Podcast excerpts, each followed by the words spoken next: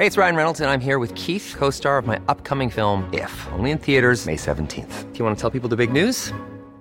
All right, I'll do. Sign up now and you'll get unlimited for $15 a month in six months of Paramount Plus Essential Plan on us. Mintmobile.com slash switch.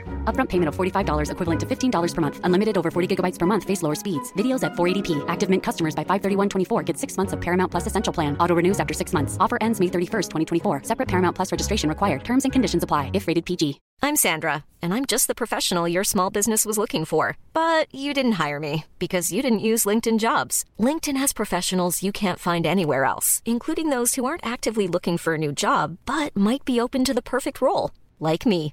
In a given month, over 70% of LinkedIn users don't visit other leading job sites. So if you're not looking on LinkedIn, you'll miss out on great candidates like Sandra. Start hiring professionals like a professional. Post your free job on linkedin.com/people today.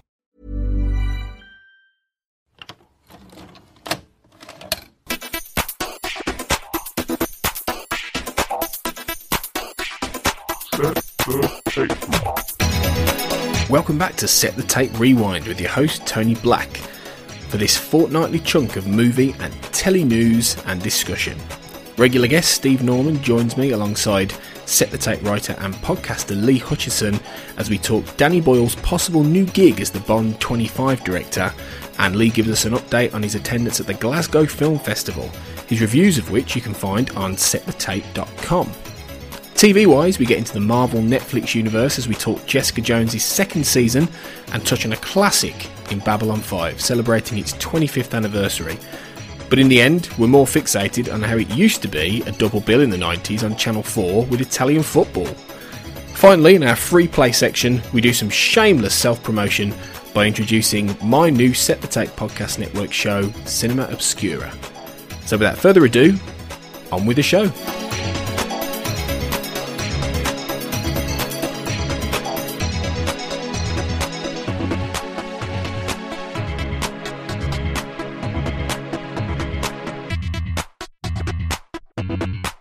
Right, so we're starting off with our uh, film section, as we always do on uh, Set the Tape Rewind, and uh, we've got a couple of um, little bits of info about the uh, Glasgow Film Festival coming up from uh, Lee, our guest, um, at the end, which ties into uh, information and, and articles on um, setthetape.com. But before that, this week, amongst all the film news going on, there's been a bit of Bond chatter, actually. And Bond chatter is very much in fits and dabs, you know. Um, but this week we might might have a director in Danny Boyle, and I say might because all the all the newspapers and all social media are going. Danny Boyle is the next Bond director. Is that no? He might be. so let's go with. When, it is not definite yet. Eon Productions have not put out a statement. Nobody said yes, definitely, but it might be Danny Boyle. So as a Scot Lee, what do you what do you think about this? Um, well, I think everyone always forgets. Like Da- Danny Boyle always seems to be associated as Scottish. He's quite he's a bit of an English gentleman that has uh, dabbled in kind of a few Scottish films. I, I could be wrong, but I think he's one of you guys. I think he's a Brummie. Do you know? do you know? Um, Is he? Because I've always been convinced he's Scottish. Pro- Probably Yeah. because he makes like Trainspotting and all these things.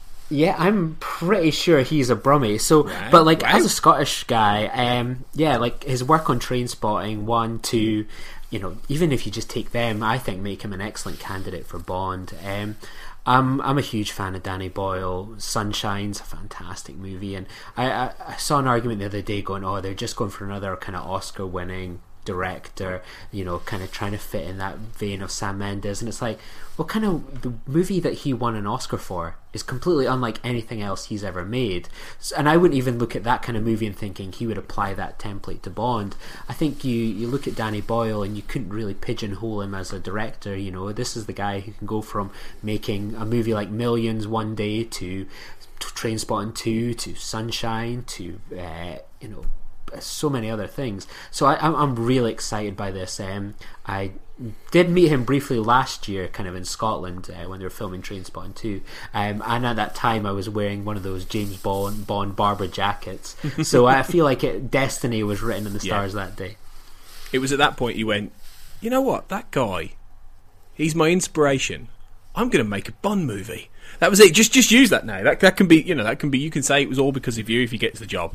And it's amazing how, like, I don't know what, maybe it's me, but I always feel people seem to have short term memories. That among kind of us, you know, movie fans stuff, we can go, well, Danny Boyle's directed one of the most iconic James Bond moments, his appearance in the Olympics. People seem to kind of forget that when they talk about these pieces about Danny Boyle potentially being the next uh, James Bond director. So I think it's it's one of these ones that seems perfectly logical to me, much like um, kind of uh, when Sam Mendes had worked with uh, Daniel Craig on Road to Perdition. I wouldn't be surprised if uh, Daniel Craig himself has really kind of pushed the boat out for, for Danny Boyle to be involved. It seems like Craig in a kind of producer role is probably going to be kind of the one championing this one, picking it out. Yeah, yeah, possibly. I think he just wants like more, you know, Bond and the Queen parachuting out of a out of a helicopter. I mean, Steve what, what do you think? I mean, I, I, I, may I ask you this every time we have some kind of like major franchise, whether it's Star Trek or whatever. But are you a Bond guy? Because I can't remember. No, Danny Boyle, born in uh, Radcliffe, out of uh, just out of interest there. Quick, Oh right, where's that? Greater Greater Manchester.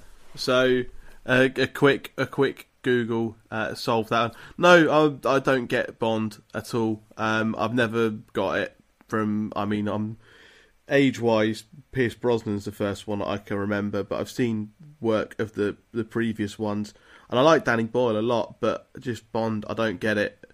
And if if we're gonna have Bond, I want Bond going to the moon. I want I want stupid old, you know, Roger Moore camp over the top, uh, ridiculous Bond rather than what is just essentially a by numbers spy thriller, which is what the most the, the Daniel Craig Bonds have been really. Some better than others. I don't get why people go mad over Bond, especially the newer ones. They're just a bit. I mean, they're not bad. They're not bad. I've I've sat in a cinema and watched worse things than, than a Bond film, but I just don't get the, the the big deal about them. They're just not that great. They're not that original. They're not that cool. I, th- I, th- I think I think as the thing is though, a lot of people are gonna assume that Danny Boyle is gonna make a very sort of probably dark kind of Bond again. You know, like like they had with something like Skyfall, which was which went back into like sort of a dark place, or even Quantum of Solace. I think they're going to think he's going to make that. I'm not so sure. I'm not so sure because I think they we know they had a script by Purvis and Wade, who are their normal writers. They've been for 20 odd years, which more than likely was going to sort of carry on the Blofeld thing from Spectre. But Christoph Waltz seems to have backed away from the role. I think a few people have changed their, you know, it's been a bit, they've been a bit lukewarm on carrying that on. And then these guys have come in. So Boyle apparently is coming with John Hodges, writer, and presumably with Daniel Craig's backing. I think he, he, that is the case. And I've got this idea for Daniel Craig's final film. Now that makes me kind of think, well, what have they thought of? Well, I, I think they're going to go in a very different direction from Spectre. So it, it might not be as over the top as Spectre. I can't see the moon factoring in, but I don't think it's going to be, you know, shallow Bond grave. Do you know what I mean? I think, I think it's, I think it might be surprising. I think it will be exciting. I, I can, I have always seemed to have associated Dan, uh, Danny Boyle as always being linked with Bond, really since the nineties. So it doesn't feel like kind of too big a surprise to see him kind of stepping up to the the plate at long last. When you hear someone like Danny Boyle, you think, "Yep, yeah, that makes perfect sense to me." I think Danny Boyle will be a traditional kind of Bond director, perhaps. I think the plot he'll go with will be perhaps by numbers, but in a very exciting way. I see Danny Boyle as being someone that's probably had, I like probably similar to Christopher Nolan in a way. They've always they've grown up in that era of the big Bond movies, and they've probably got an idea in their head, it's crystal clear, and the opportunity to now make one and create one is right there for him. And I, I can see him when someone goes, right, what's your idea? And he could probably paint it, illustrate it to, to the producers and cast really well. So I'm, I'm quite excited to see what they bring up. I want to see what could be a kind of lifetime dream for them, you know, brought to reality. Yeah, yeah. It, we'll we'll see if they if they get the gig because uh, obviously, as we say, we don't know for sure yet if um, if they're definitely doing it. And uh, but uh, we might get an announcement soon. So you know, um, stay tuned um, because we might talk about it again. But uh, speaking of films, obviously, Lee, you've been at the Glasgow Film Film Festival um, this last month, and you've done some reviews, um, which you can find on uh, setthetape.com. But briefly, do you want to tell us what that was like, and also give us uh, your favourite film experience of the festival? Yeah, I'm, I'm a bit of a regular at kind of film festivals, so um, yeah, I was excited to cover it for for a, a website I work for and, and, set the tape. So yeah, it was an exciting kind of mix of films as always. Um, they opened with Isle of Dogs, and as a Wes Anderson fanboy, that was a particularly exciting moment. I think we caught, got it like just two three days after the Berlin Film Festival, so that was like a particular joy. Um, there was a few mixed bags uh, for me. There was some movies that were somewhat disappointing or a bit poor, but there was some cracking movies like Blew My Mind, uh, Lynne Ramsay's You Were Never Really Here, which has got a wide release as we're kind of talking. Um, Lucky, the final film from Harry Dean Stanton, was perfect. Foxtrot was, you know, definitely one of the best films of the year for me. A, a wonderful Israeli movie about grief, the road to death, and uh, Dancing in the Desert. So that was particularly exciting. And Columbus, which would I could think would be a very modern day before sunset movie, all about someone you know kind of walking around the town of Columbus, which has beautiful architecture and reflecting on love, loss, and uh, grief as well. So yeah, it was a, a, really exciting mix of a festival. So yeah, it's a good way to kick off the the festival season. Really, kind of here up in, in Scotland. That's good because we, we don't get festivals in Birmingham and you know, Steve, are there any festivals, film festivals, knocking about by you? There is actually, but it's not kind of one where you're going to get um, a lot of like new films or indie films or anything like that. You get a few outdoor screenings in an old castle. That's all right. Yeah, I mean, yeah. Cinema in a castle. That's not bad. Yeah. I, we had it like last a couple of years ago. We had a, a Wrath of Khan screening at Linlithgow Castle, quite Ooh. nearby uh, Edinburgh, to mark the you know an anniversary or, of uh, Scotty from Star Trek's death. So that was something quite exciting. Uh, unfortunately, I missed out on tickets for that one. But like the Glasgow Film Festival is it's only in its 16th year, so it's still kind of a, a growing festival. It, it, it doesn't kind of compare with the the kind of juggernaut that is the Edinburgh Film Festival, which I'll be be kind of doing press for in uh, a good few months' time. So things like that. That's just an industrial, you know, amazing like 71 year. It's longest running film festival as well. So it kind of Glasgow's always somewhat in Edinburgh's you know shadow when it comes to festival and cultural events. But I think uh, the Glasgow Festival continues to grow, and you know the success of bringing in things like Isle of Dogs continues to show its its attracts you know big filmmakers to to show their movies here. Yeah, it's still some pretty good films. You know, you've you've rattled through there as well, so by big filmmakers. So uh, yeah, check out um, Lee's reviews um, from uh, the Glasgow Film Festival on um, setthetape.com.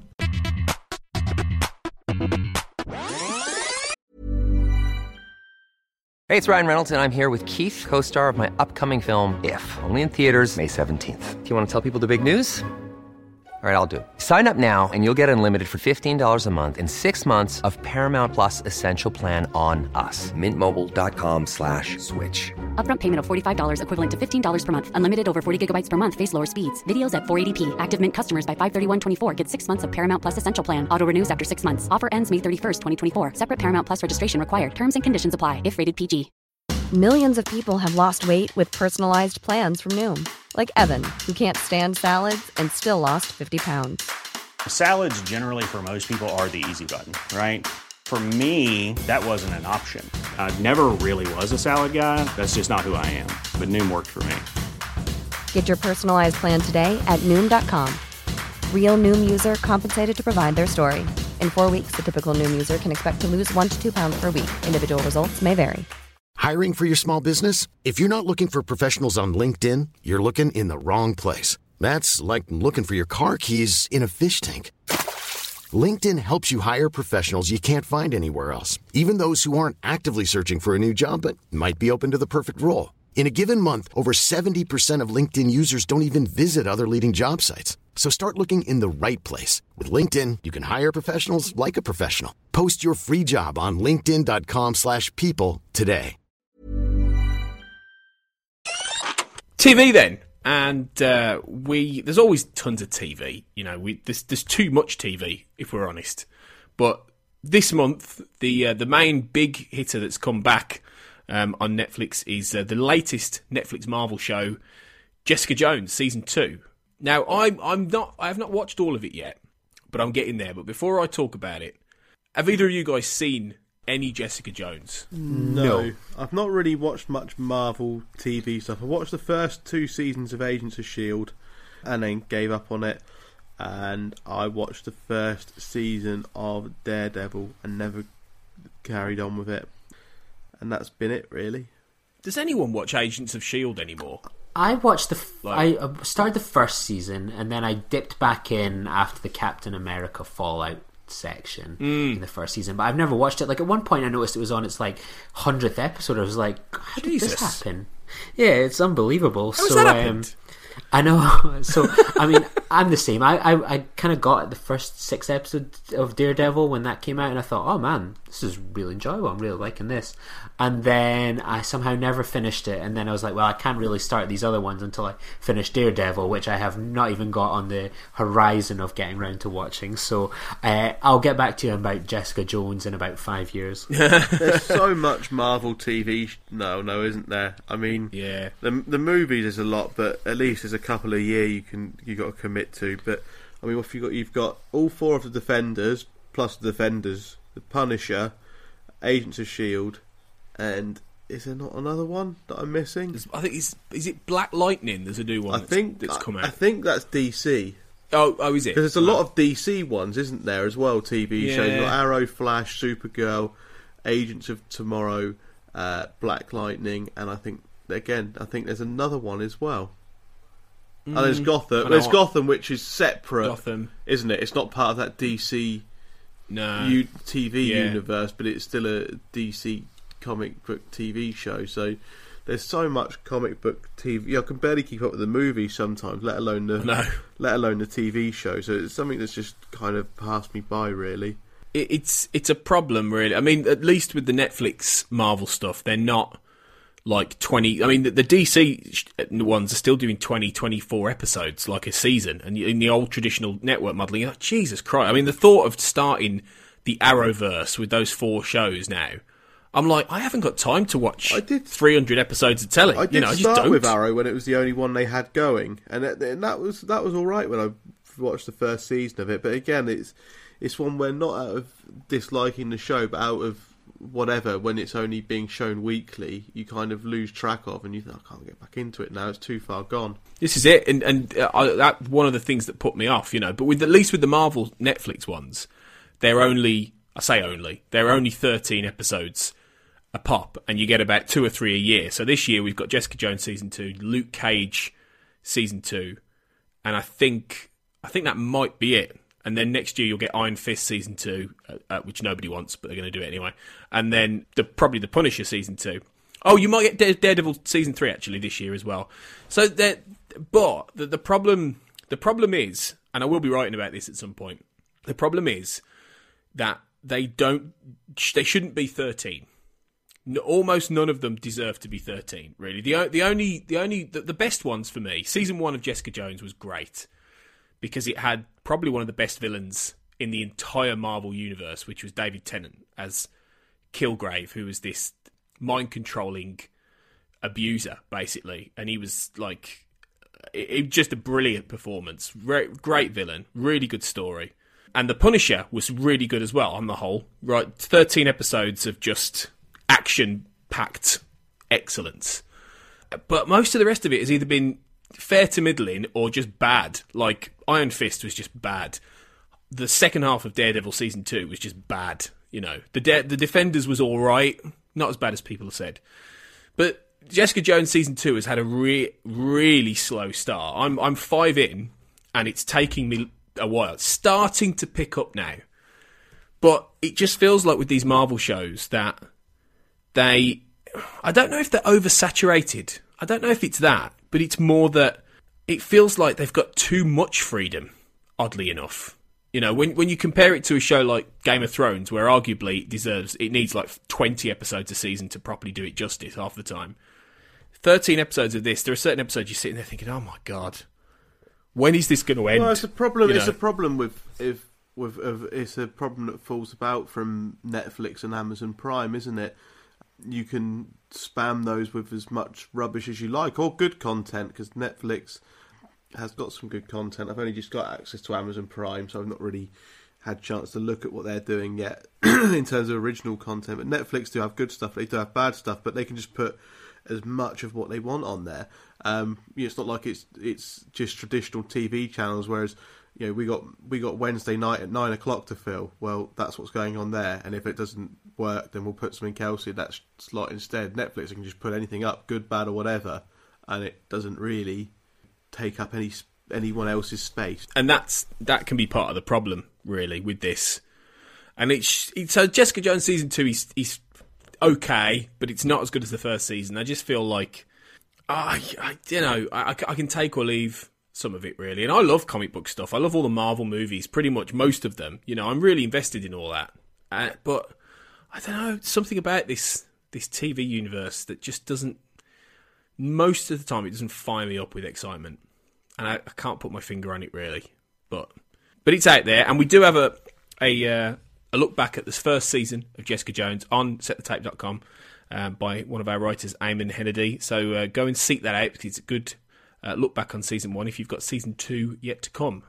Speaking of articles, uh, we've also had over this month some great pieces from Baz Greenland uh, on the website about Babylon 5, classic 90s sci fi here. Now, this, this is a show, obviously, that did have 20, 20 odd episodes a season for five seasons back in the 90s. And Baz has been doing a retrospective look at all the seasons, the spin off show, the movies, uh, for its 25th anniversary. Um, so it's been a quarter of a century since Babylon 5 came on air. Now, I was a big fan of this back in the 90s. I don't know about you guys.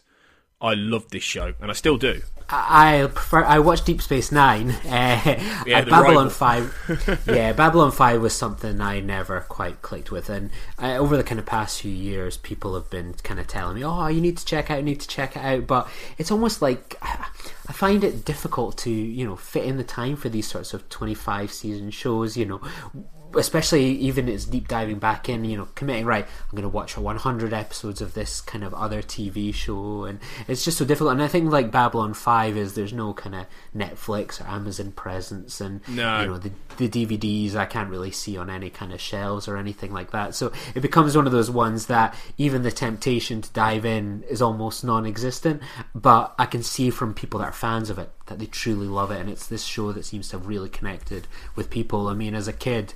I was sometimes tempted if I ever saw a, a show or a movie that had a Star Trek actor in it, um, I would definitely check out. And you know, it certainly got Star Trek alumni appear on that. So it was, but it was one of those shows I don't even recall much of a, a presence on kind of terrestrial or cable TV in the nineties. So it seems like kind of one of those shows that if you were watching it, boy, you're lucky, and if not. You've kind of missed out. It never seems to have had much of a, a cult presence, perhaps anything more than a cult presence in the UK. I, I used to watch it in a genuinely, and Steve will appreciate this, in a double bill on a Sunday afternoon on Channel Four with uh, Gazzetta Italia. in, the, in the 90s, it used to be on. It used to be on on like th- something like I don't know, two, three o'clock in the afternoon. Immediately afterwards, it'd be Gazzetta, Gazzetta Italia. See, it was double bill. I would have thought Babylon 5 would have come after Gazzetta because I remember Gazzetta. I don't remember Babylon 5 because I was always playing football on a Sunday afternoon because kids' football was a Sunday afternoon. So, you might be right. Actually, so, It might be, so might that be makes right. sense Because I remember Gazzetta being like an early morning thing, like No, they had. waking They up had, like they really had I think early. they had Gazzetta on the Saturday, which was like the magazine show, um, like the highlights, packages, and that everything. And on the Sunday, sort of late morning, early afternoon, like lunchtime, they'd have um, a live Serie A match on Channel Four. Maybe that's what I'm thinking of then, because I think because I think it was on a Sunday. Yeah. when Babylon Five was on. so I definitely yeah, see was, most was, of the match, but Babylon Five I don't remember. But I was playing football in the afternoon. I remember Babylon Zoom on. I remember Babylon Five. What was the Babylon Zoo song? Spaceman, Is it Spaceman? which fit which which fits quite apt with Babylon Five. It, it does. It does. I Not mean, there were anyone many born, men in it. any anyone born sort of after probably 2000 listening to this will not have a clue what we're talking about. yeah, it's all of all of this th- last five Everything minutes you will just be completely wasted on them. They'll just know James Richardson is the guy who does puns on the Guardian football Yeah. podcast. They won't know him as truly uh, in his prime. a coffee Yeah, it's- connoisseur, it's- and yeah, it's sad. But what they, you know, we it's just I really, I genuinely, I don't mean this sound patronising, but I genuinely feel sorry for people who didn't grow up in the nineties because it was great. There were so many great Yes. things on. You know, I mean, I'm not. I haven't even mentioned Eurotrash. Not that that was on at the same time, but like, do you know what I mean? It's just that it's just uniquely '90s, and especially Channel Four. Channel Four was amazing. Stuff they yeah. used to have on. Um, Friends and Frasier on a Saturday Yeah. night and uh, uh, sorry Friday night. yeah, yeah, glorious. Anyway, we're getting way off topic. Babylon Five. Anyway, Steve, did you watch it? No, I know. Um, I, I can't remember Babylon Five at all. I remember, you know, I remember it being a thing. I can't remember watching any of it ever. it was niche.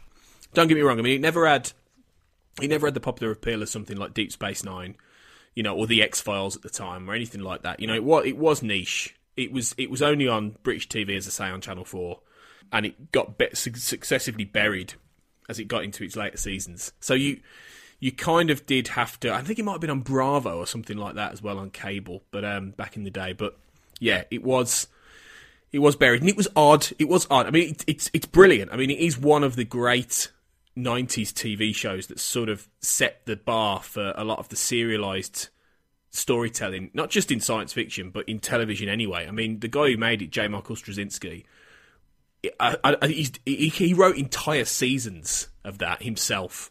You know, it, it, it's an, it's been described as a novel for television, and it is a unique achievement by a showrunner in that he wrote almost all of it, which is phenomenal given it's like 100 episodes. And he plotted it all out with incredible, you know, the world building in that is amazing. It is a really, really great show. It is dated, it is cheesy in places. Uh, the special effects leave something to be desired, but it's worth going back and looking at if you haven't whatever watched it because some of the storytelling in it is marvelous, and some of the some of the characters and some of the character arcs are just brilliant. So yeah, go and look it up. And if you know if you want a little bit of a taster, a dip in, check out Baz's um, articles on setthetape.com um, for an entree, and then go and go and. You can get the DVDs really quick, really cheap on Amazon now. Um, sadly, it's not really on streaming. You can buy it on like Apple, Apple and all that kind of stuff, but yeah, you can get them cheap. So look them up. All right, so free play finally. Normally we talk about something else media wise. We We're going to do a shameless plug here this week because we finally have the first set the tape podcast network spin off, say spin off, sort of other podcast that's launched. And no, it's not Steve's Lost podcast, which is, uh, I think we can all agree, pretty tragic. That that'll happen. it's the it's the it's the Dream Team one that I'm most disappointed about because the the biggest Oh, what a show that was the was! biggest problem is I I have the thing is I have contacts where I can actually interview and speak, get hold of former cast members. That's not a problem. I can. See if you get Fletch, I will have nothing but respect the for you. prob- What a the guy that problem I was. have is I can't find any copies of the episodes to watch. They're they're What- just obscure. They've never got a DVD released. They're not on on demand anywhere. Eh. Without prizing the, I don't know, without doing some kind of Mission Impossible style raid on Sky headquarters if they haven't wiped the tapes, I've no way of actually viewing Dream Team. It's tragic. Yeah, but they're, they're, they're two that I have in mind that will happen at one at some point. I just need to. I mean, the Lost one's a lot easier because it's it's readily available. Which is ironic, Yes. You know. Um, yeah, Dream Team. is- Dream Team is lost, and, and Lost is is the Dream podcast um, or something. But yeah, they'll they'll, like that, they'll yeah. happen. But let's let's talk about podcasts that that actually have happened. Yeah, well, well, until yeah, until we get the good stuff, you know. For now, we've got uh, the uh, the newest show, which is called Cinema Obscura, which is my film show. I've I've I've dabbled in film podcasting before. I won't go into all the boring details, but I've done a couple in the past, um, both of which kind of got me started into this whole podcasting lark. And I, I, you know, I'm I'm proud of what they did in their own way, but they were, you know, a little bit in the past now. So I wanted to do something new, and I I've taken a big cue from the Projection Booth podcast, which is one of the best film, po- if not the best film podcast on the web. It's incredible, ran by a guy called Mike White, who is my guest on the first episode of Cinema Obscura, which is the the new show, uh, which is great. Talking about Duel with me, the Steven Spielberg's first ever movie, and on varying different days, my favourite film ever. You know, I, I alternate between about three or four, but Duel is just an amazing film, and I will champion it to the ends of the earth. So, the first episode of Cinema Obscura is now online. Lee and I are going to be recording soon after we've finished this recording an episode. It's it's going to be one film an episode that we're talking about and going into detail, talking about the production and things like that. And um, the idea is to try and pick out. We're going to do some famous films. You know, we're going to do things like Singing in the Rain and Fight Club, which we've already recorded. But we're also going to try and pick out some hidden gems out there. Let's let's reveal it, Lee. Let's because I asked you, didn't I? You're a good example. I said, you know, Yeah. come on the show, pick a film, and we'll we'll talk about it. So, what did you go for? And this is going to be the second episode. So this will be. The Uh. I went for Noah Baumbach's uh, debut movie, Kicking and Screaming. Not the one that's got Will Ferrell teaching young kids how to play football, but about a, but a very much a mumblecore movie of the nineties. Yeah, so really different from like Spielberg's tense chase thriller through like the American Yeah. desert. But yeah, it's really interesting, you know, film that not everyone will necessarily have heard of or watched. So you know, it's gonna it's gonna be fun getting into that. So, Steve, I, th- I am gonna I am gonna ask you to come on. Off the top of your head, what would you pick? What would your obscure film be? Obscure films. Good question. It's so obscure, I can't think of it off the top of my head. You throw me, throw me a curveball there. I, I, I have put you on the spot here because this wasn't in the plan of what, No. what we were going to record. No, I mean, what what classes of, classes as obscure? Well, uh, as something you don't think many people will have seen necessarily. That would take a bit of thinking, I think. Off the top of my head, looking at the DVD shelf in front of me, the replacements, the American football film starring Keanu Reeves. Oh yeah, I haven't seen that. So That that yeah. just looking at the DVD shelf in front of me at the moment, uh, that Hmm. would be the most obvious pick from that. all right, nice save Yes. there. You did you, you did that well. Yeah. Um, I, I I think I thought a good one for you would be Mike Bassett, England manager. See, I don't know how obscure that is though, because a lot of people of probably our age will have seen that. Well, probably, but I just want to talk about it. Yeah, I'll quite happily talk about it with you all day because I I love I that film. It's a great film. I think it's a great film. I think it's it's. I think a lot of people would look at Mike Bassett, England manager, and think it's without actually watching it, think it's lowest common denominator um, comedy. When I think it actually sends up. Um, Yeah, it does. sends up football and British football quite well, and it's a really good parody of uh, Yeah. the Impossible Job, the Graham Taylor documentary as well. See, you've you've you've already you've I didn't even know that. So yeah, you got to come on for that one.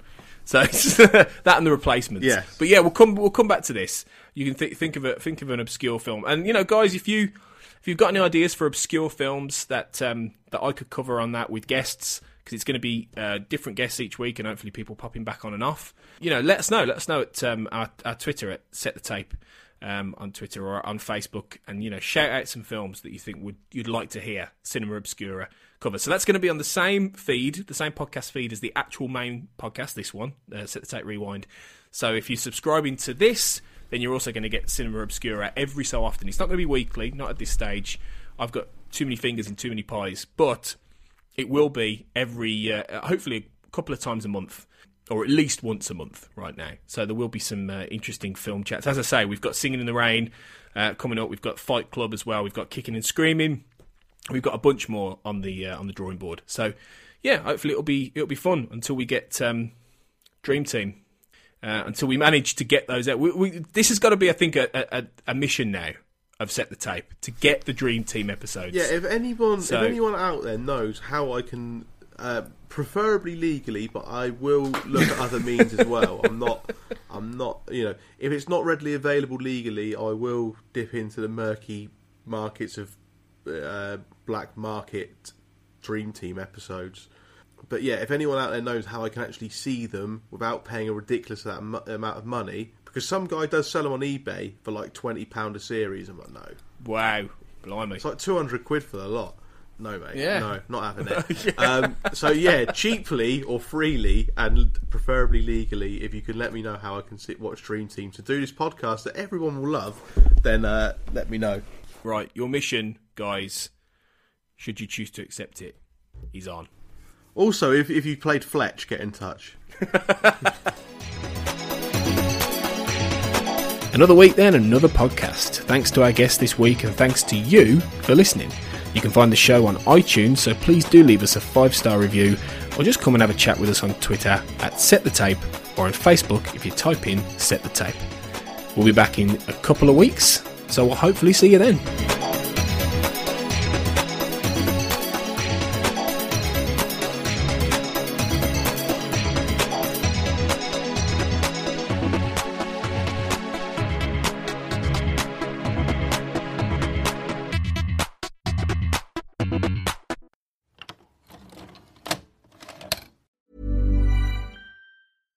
Even when we're on a budget, we still deserve nice things.